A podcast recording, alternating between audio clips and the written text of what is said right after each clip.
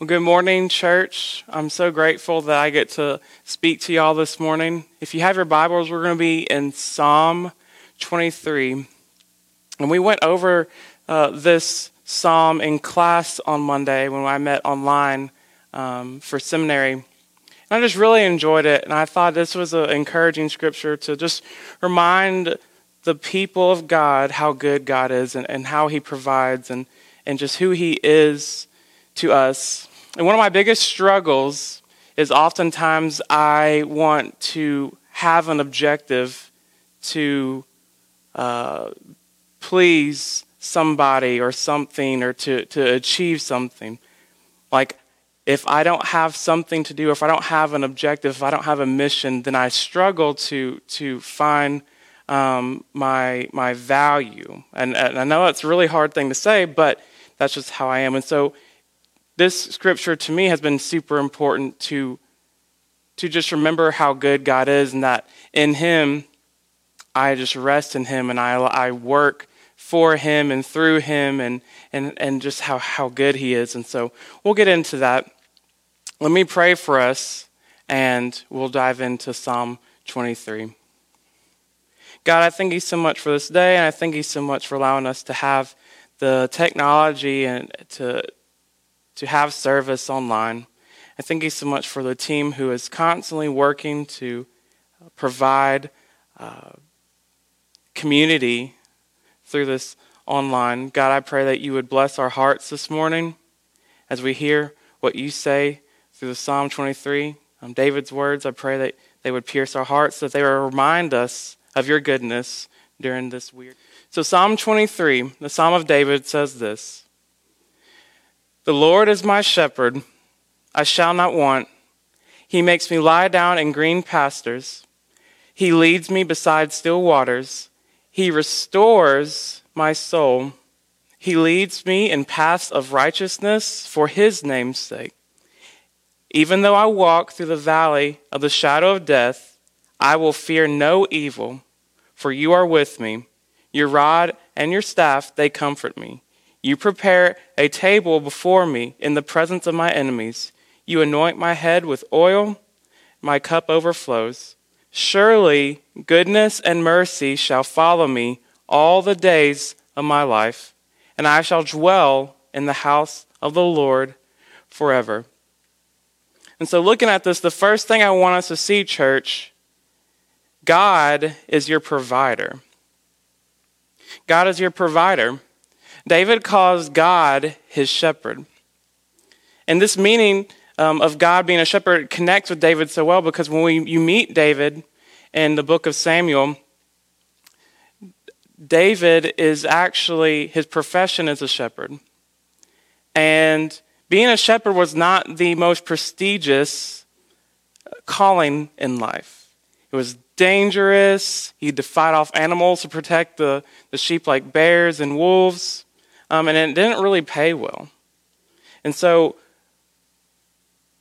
David can actually connect with, with God through, through calling him a shepherd because he understands the risk of being a shepherd, but he also understands the, the responsibilities. Uh, God, saying that God is our shepherd is like saying that we need to be led, that you need to be led by God because sheep are dumb and they don't know what they're doing and they have to be led by somebody. David is confessing that with God, your supply, your, your needs will be supplied because God provides. He leads us. One of my favorite commentators, David Guzik, says this. It also means that when we ask God to supply our needs, he's also saying that you will not desire more than what God gives. And so it's this call to be content. And so I want to ask you, if you want to respond in the chat, um, this is one of the questions that I will present to you today is when has God shown himself to be your great provider? When has God shown himself to be your great provider?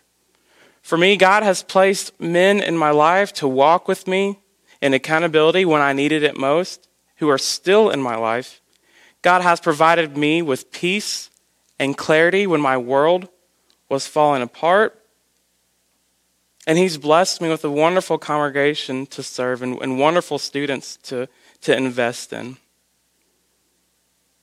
And just a testimony of God's provision, we, in our youth discipleship, we are going through uh, the, mo- the, the journey of, of Moses. And so we, we've, we've looked at his life. He recently, uh, just over the weeks, we, we read about how, uh, how God provided manna for the people to eat. When they wanted meat, he provided quail. And when they were thirsty, um, they, they hit a rock and water came out of it. He provided them shelter. He provided protection from the enemies. He, del- he delivers them to the promised land. He delivers them in victory and, and guidance on when they don't know what to do or how to do it. He's very specific. And he provides guidance through his life. Um, his sheep need to be guided by a shepherd. And so we are called to, to follow God and to, to rely on his provisions for us as he leads us. Psalm 34:10 says this, "The young lion suffers want and hunger, but those that seek the Lord lack no good thing." Uh, one of my uh, defining moments, I would say spiritually, was when I went to college in Jackson, Tennessee, to Union University, and one of the hardest years of my life was my freshman year because a big part of that was I was not a part of a local church. Now, hear me, I wasn't because I was intentionally not being a part of the church, but when I was looking for a church, I struggled to find one that I was called to, that I could serve at. I spent weeks discovering just kind of myself. I was introduced to theology that I'd never heard of before. Um, I never really knew how to look for a church. Once I started going to First Baptist Millington, I, I was there, and I guess I was comparing and contrasting churches to my home church, and they weren't the same. I was experiencing topics that I didn't agree with, and so I was trying to navigate what God was calling me to. And a long, it was like I said, it was a long year. I didn't belong to a congregation until I became a sophomore, until I felt called to a church, and that was really hard on me spiritually. But in trusting the Lord and trusting His timing, He led me to the church I uh, attended for the rest of my, my college career.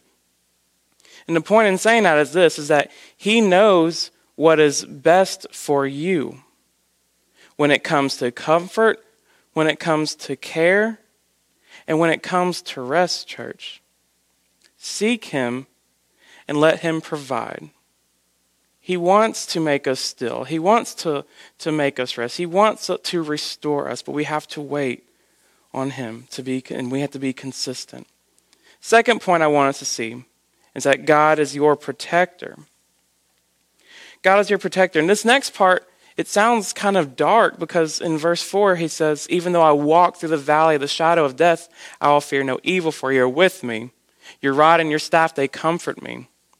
I'm not really sure what David means by the shadow of death. I don't know if he maybe experienced a, a, traumatic event in his life that he, he maybe almost tasted death, or maybe he, he was just not in, in, a, in a funk of a season. Maybe he just was experiencing something tough and it felt like death. Who knows? I do know this that he wasn't at the lowest of the low, but he definitely wasn't at the highest mountaintop either. And what I do understand is while God is the great provider, that doesn't mean that life isn't hard sometimes. Think about the testimony of Joseph. For 20 years of his life, he experienced hate, he experienced lies, he experienced betrayal from people that he loved, from people that he worked for. And that's a hard life. But God provided the whole time, and he provided protection the whole time. Whenever his his testimony was was going to be slandered, God provided, and he said, "Just wait on me, trust me." Two items that I want to address is how he says um, the staff and the rod, and there's different debates on kind of what those mean. But what I've researched and, and how I understand it is that they represent protection and discipline. Protection being that God wants you to lean on Him and He wants you to rely on Him because He wants to protect you from the evil one. He wants to protect you from the bad. I kind of thought about how when your parent is driving and they come to an abrupt stop for some unknown reason, or they almost get in an accident. And if you're a parent and you have a kid in the passenger seat, what do you do? You just innately reach over and grab your kid and hold them back because you're trying to protect them. In that same way, God wants to protect us from things in the wor- of the world that will hurt us. And not a very popular topic, but discipline as well. God loves you so much that he will give you a spiritual whooping to straighten you out. And we don't like that, but it's true. Again, going back to, to what we've been talking about in Moses and youth, we recently just read how Moses was commanded in Numbers 20 to, to speak to the rock to, for it to start to pour out water. And in his anger, he struck the rock twice and then lectured the people. And because of that, he was not permitted to enter the promised land. That's a very tough discipline. And God still used Moses in that situation, but the point is this is that he guards you with his rod and in his staff. He guides your steps when you need direction, and then he will discipline you in love when you disobey. And so the second question I want to ask you, it's kind of a twofer. What are some areas in your life that you need protection in? And the second question is, is what are some areas that you need to be disciplined in? Just kind of some self reflection. And that's a very hard question to answer. And I wanted to give answer to, to these as well, so I don't want you to think that, that I haven't thought about this because I have. I know that I need protection in the area of purity and from peer pressure. It's very easy for those things to be slandered in my life if I'm not careful, or to allow someone to pressure me into to um, not be faithful. In some, certain areas, I need to be disciplined in. I need to be disciplined um, from being lazy. It's very easy to be lazy, especially during this time. There's so much that needs to be done, but it's so easy to just fall into your natural comfort zone. Can't be lazy. I've got to be disciplined. And this world will throw some heavy things at you, but for the believer, God's presence is near to those who seek after him. 1 Chronicles 16:11 says this, "Seek the Lord and his strength. Seek his presence continually." And that doesn't say seek it when it's convenient or seek it when things are going good or, or, or only seek God when someone dies or when you're going through hard times, but it's saying 24 hours a day, seven days a week, 365 days a year to seek the Lord. The enemy wants you to fall victim to sin and then expose you to make you feel dirty, ashamed, depressed, unlovable, but God wants to guard you from those things. I remember when I was very young, two examples of how God wants to respond to us. When I was young, me and my brother, he had made me mad, my youngest brother, and I, uh, we were wrestling, and I said, "Oh, I'm going to get him good." Well, I, I jumped on him. I'm not going to say how I jumped on him. I just jumped on him, and I ended up breaking his arm. Well, you, you better believe that I got a whooping for that. We weren't supposed to be wrestling anyway, and I got a whooping. But then there was also another time in that, in that same year or so where I was standing on a slide in third grade and a kid pushed me off and I fell down and I smacked the, the bottom of the slide and what happened is I broke one of my front teeth, one of my permanent front teeth. And while I was not at fault in that, I had to leave school. I had to go get my I had to go get like, you know, that tooth replaced and, and it hurt. But I want you to see that while I disobeyed in two different areas, the response was completely different. When I broke my brother's arm, I received discipline. But when I broke my tooth, I received mercy. I, I received uh, love. I received something in a different way because it wasn't necessarily something that I intentionally did. And church, I want you to understand this is that that when lust and envy and anger and gluttony and rebellion and, and these other emotions that we think will fulfill us, they'll complete us for a moment. But nothing will make you feel complete like the Lord. He wants to protect you, He wants to keep you from being destroyed by the sin of this world. I got a whooping from my parents because they don't want me to hurt my siblings, they don't want me to disobey them, so I got a whooping. But when I broke my tooth, they took care of me, they nurtured me, they helped me to get that situation fixed because that was what I needed at the time.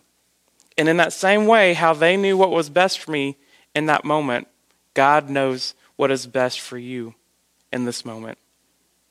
Proverbs 3 11 through 12 says this My son, do not despise the Lord's discipline or be weary of his reproof, for the Lord reproves him who he loves, as a father, as a father the son in whom he delights. He loves those who he disciplines. Second, last thing I want us to look at God is your promise keeper. God is your promise keeper. He's also who, who, who gives us peace, He delivers us. And we see that in these last two verses, 5 and 6. You have a place in the Lord. In verse 5, we get a picture of David sitting at a table with his enemies. And I thought that was really interesting as to why he would be in the presence of his enemies. And David Guzik says this it says, the presence and the concern of the enemies doesn't disappear. So when you're going through something, when someone's attacking you or when Satan's attacking you, like that's very real. Like don't ignore that. Like it's there. But it doesn't stop you from experiencing God's goodness and provisions even in the midst of hard times. And I think that is so sweet, especially just during the season of life, how we can look at all the bad, but we know that the presence of the Lord is near and we can still experience the fullness of His goodness. While life may be hard, especially right now, we have the privilege of enjoying God through it all. More enjoyable than any restaurant experience more enjoyable than going to the barber shop or, or going to get a haircut or your roots recolored. More than going to the movies. The Lord satisfies us more than those things. You don't need possessions or experiences to experience the richness of love, of joy, of mercy, and grace from our Heavenly Father. He gives it to us. One of the, the parts of this verse, at the end of 5, it says, My cup overflows. And so, church, I want to ask you my one of my last questions. How would you say God is overflowing your cup in this season? It's so easy to focus on the bad, but how are you focusing on what God is doing here and now? For me, one of my old students, Cameron, has been calling me over the past few weeks. And I love Cameron, he's a believer. But particularly during this season, Cameron has just really been turned uh, just to, to really just obey the Lord. And so he's been calling me and, and talking to me about accountability uh, every other day. And we will talk about what God's doing. We'll talk about he's in he's in um, D.C. right now and what God's doing there and how he's a part of a church and and whenever he's going through something, he'll call me. And and I didn't get that from him when, when I was his youth minister, when I was one of his um, leaders in high school. And so it's just a very sweet thing because God is revealing um, fruit from the seeds that were planted in his life years ago. And it's very easy for me to be discouraged as to what I'm missing out in my students' lives now, what I'm missing in, in, in the end of the school year and, and sporting events and, and other things like that. But it's incredible how God chose to reveal how He's working in one life that I care about so dearly right now. And it's just an encouraging testimony. And it doesn't stop in time like seasons. God's goodness and mercy are promised to those who are willing to walk in the name of the Lord forever. God has promised good to those that love him, but remember that man's good is not the same as God's good. I remember very briefly, maybe my sophomore or junior year of college, I was just in this weird funk. I don't know how you would describe it. But uh, I remember coming home and going to church, and I remember people would come up to me and they would just say, Hey, is everything okay? And I, and I sincerely was okay, but I was going through a funk and I couldn't tell you why, um, but I was trying to be content. But I remember people telling me, um, you know, you just seem unhappy. You don't, you don't have the same joy that you used to have. And for the longest time, it didn't bother me, but then I started to think, well, is something wrong with me? Why, do, why are people why are people coming to me and telling me this? Like, am I missing something? And while there was sin in my life, I still felt like I was pretty consistently following the Lord. And so at a certain point, I felt like there was just something wrong with me that was incurable. Um, I would say that I was mildly depressed. I would say that I the, the biggest feeling I felt is I felt like I was letting people down because I wasn't as joyful. I wasn't exu- I wasn't just uh, shining God's joy through my life. And while it was a very tough season for me, I had to remind myself of who God is to me, and I had to preach the gospel to myself daily. I had to remind myself of His goodness. I had to remind myself that I'm not there to please people, that I'm not I'm not there to be God to someone, but I'm there to to to love God and then to love people as he has loved me. Titus 3 3 through 7 says this For we ourselves were once foolish, disobedient, led astray, slaves to various passions and pleasures, passing our days in malice and envy, hated by others and hating one another. But when the goodness and loving kindness of God, our Savior, appeared, He saved us not because of works done by us in righteousness, but according to his own mercy, by the washing of regeneration and renewal of the Holy Spirit, whom he poured out on us richly through Jesus Christ our Savior, so that being justified by his grace, we might become heirs according to the hope of eternal life. And I had to remind myself of that daily how He has delivered me, how His goodness is everlasting, how His mercy is following me.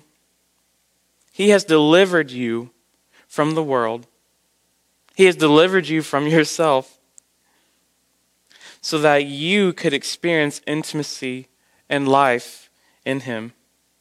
Praise God, from whom all blessings flow. And I want to enter into a time of invitation, church. And Christians who are streaming with us, I want you to just remember that God is our protector, He is our provider, and He is our promise keeper. He promises to, to, for us to dwell in His presence for the rest of our days. And so when I ask you have you forgotten who He is? Have you forgotten His promises?